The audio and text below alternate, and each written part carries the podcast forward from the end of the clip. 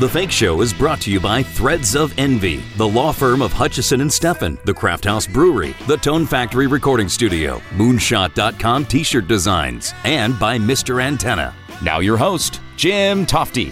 Veteran rock drummer Carmine Appice first came to prominence as the drummer with the late 1960s psychedelic band Vanilla Fudge. After that, he played with a who's who in rock and roll, everyone from Rod Stewart to Jeff Beck to Pink Floyd.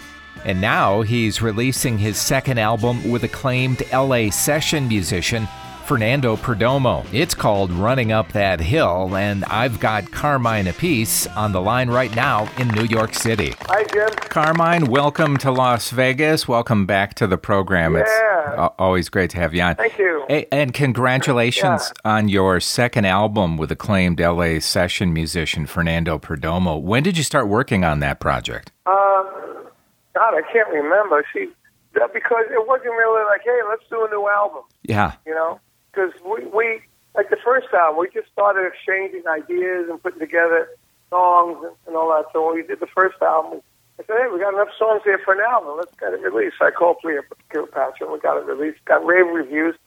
And, you know, in between other projects I was doing, you know, Fernando would send me something, and I'd send him some stuff. And, and like, uh, the um, Kate Bush song was the last thing we ever recorded. Just listened to it not too long ago. Man, is that ever good? Kate Bush is uh, running up that hill. So good. It is, it is. And, you know, I said, you know what? That thing is like a big hit again. Let's try and do like I did with Hanging On with Vanilla Fudge. Let's make a really heavy, kick-ass version of it Yeah. instrumentally.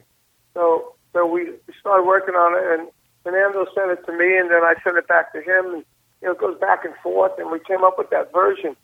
Then we, you know, we had it mixed by my buddy Pat Regan, that mixed uh, all my other, a bunch of other stuff, and it came out fantastic, you know. And yesterday was the first time I played with Fernando live in the same room. We're doing a showcase tomorrow in, in New York City at the Cutting Room, and we're gonna. It's like a, a record release party, and we're playing four songs from the album, and we're gonna do Superstition, uh, a tribute to Jeff Beck and Tim Bogert, and we're gonna um, run the videos and do a little interview and all that stuff, and it, it's gonna be a lot of fun, you know. So I'm playing with him yesterday. I go, man, this guy is phenomenal. And then I had two guys from Cactus, Audie Dillon, my new guitar player, and James Caputo Oh, yeah. from the Cactus for a few years. And we're we're playing the song. I said, you know what? At the end of the song, running up the hill, let's keep the groove going. And you guys should exchange guitar licks, man. It's it's great. Oh, Nice, nice. I'm a big fan of Sorry. so, so many of the bands that you've been in. I first of all, I have the the uh, Beck Bogert and Appice uh, live album from I think it's what is it, 1974.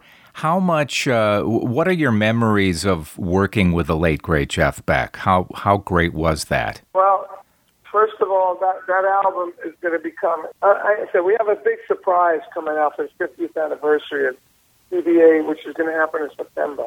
Uh, I'm not really allowed to talk about it yet, but something big is coming out. Nice. you know. And uh, but my, you know, Jeff was my friend. He was a good guy. We had we used to have a lot of fun together. We were all into cars. I mean, one funny bit I'll, I'll tell you about was uh, I had a Pantera in 1972, and Tim had a Pantera also, and we were playing. Uh, I think it was '73. We were playing uh, Spectrum in, in uh, Philadelphia. So we drove down from New York. Tim drove our tour manager. I drove dressed in mine, and we pulled in with the Pantera. If you ever knew Pantera, they're really loud. Uh You know, the Ford engines and mufflers are really loud. We we both pulled into the right into the back of the Spectrum, right in between the bleachers. Everybody heard the cars. They started looking over the bleachers. They saw me and Jeff, him and the tour manager getting out of two Panteras, and then we went right on the stage. Oh wow. That was great. And then in England, we did an encore. We had one of Jeff's hot rods. We had the fog, the low fog, you know, for the encore, and we drove out in one of his Model T hot rods, you know, and left it on the stage, and we and we played the encore. So Oh, fun times, you know. These are really fun times. That's amazing. You know, and I, you mentioned Cactus. I'm I was such a big fan of Cactus and I I loved you guys and how much you influenced other bands like Van Halen, right? I mean, wasn't Eruption basically an extension of stuff that you guys Yeah. were doing? Yeah, it's funny you should mention that because I'm doing an album that's going to come out next year. It's called Cactus Influences and Friends. And on that song, Swim, we got Doug Aldrich, and we extended it. You know, we extended the intro. So it's kind of like Eruption. It's the show where the history was. You know, but we also got on on Parchman Farm, which was which was actually hot for teacher. You know. Yeah. We got Billy Sheehan playing bass, me on drums. We got our new Cactus singer. We got McCarty on it, the original guitar player, and playing the solos is Joe Bonamassa. So that one is going to be great. We got all kinds of people on there. We got Nugent, we got Warren Haynes, we got the guy from King's X, we got Doug Aldrich. Um, I can't even remember everybody. You know, Yeah. it's just an amazing lineup of 25 artists that are playing with us. You know, and and it's just a smoking. Tell me how it is that bands like that you were in, like Blue Murder and King Cobra, they were so good but fairly short-lived. the record companies, they have to have the whole thing. You have to have the management, the record company, the promotion, Yeah. the tours. You know, with with King Cobra, we never had the right tour. We really never had the right tour. With Blue Murder, the timing was off, and you know, John fired the manager we had. We never had a manager when the first album came out, and we pushed them to, to, for the wrong song on MTV. It should have been Jelly Roll, the second song released. We pushed them on Valley of the King. Then we went to Japan. We drew big, you know, 12,000 people in Tokyo. And then we came to America and we couldn't get on the right tour. We went on with Billy Squier, whose tour was being, it was dead. You know, and King's X. That's why I met King's X. I walked on the King's X bus, you know, playing Cactus. They were big fans of Cactus. And then, you know, the album didn't happen for whatever reason. Geffen didn't push it. Uh, something happened. And then right after that, grunge came out and the timing was bad.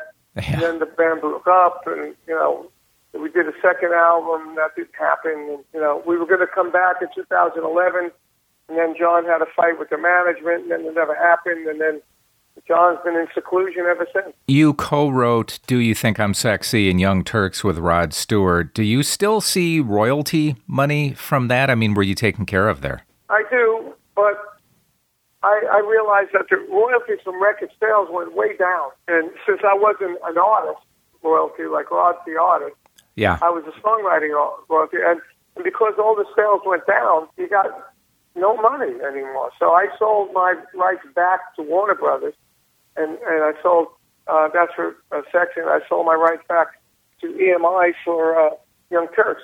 I got a chunk of money, and I bought real estate with it. You know, Oh, nice. Created more income than the royalties were. The ASCAP, the ASCAP is where you get airplay, and I, it still makes good money off of, of that. And, and sort of on sort of on the same topic, Vanilla Fudge, the Vanilla Fudge song "You Keep Me Hanging On," was in Quentin Tarantino's Once Upon a Time in Hollywood. Did he take care of you on that because that was Yeah, such a big yeah, one? Yeah, yeah. Uh, you know, the way it works with those, they pay a fee. The writers get half the fee, and the artists get the other half.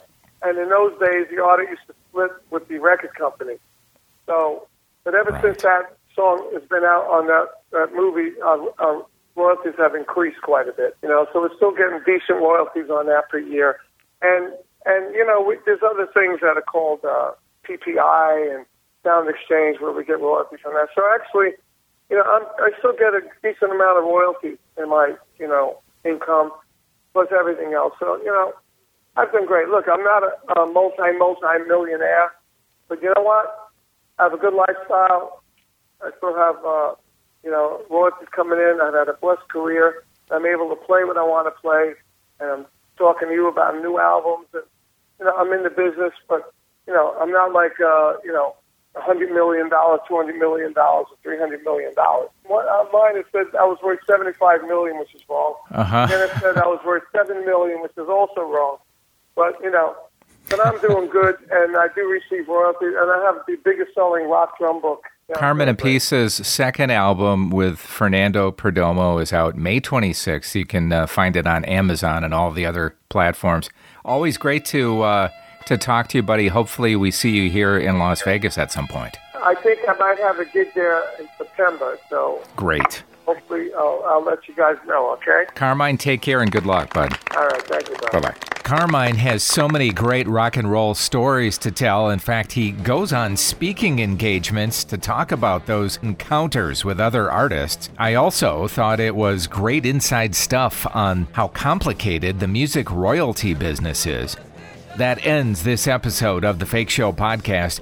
Thanks so much for listening. I'm Jim Tofte. I'll see you next time. Listen to The Fake Show anywhere on SoundCloud, Stitcher, iTunes, and thefakeshow.com.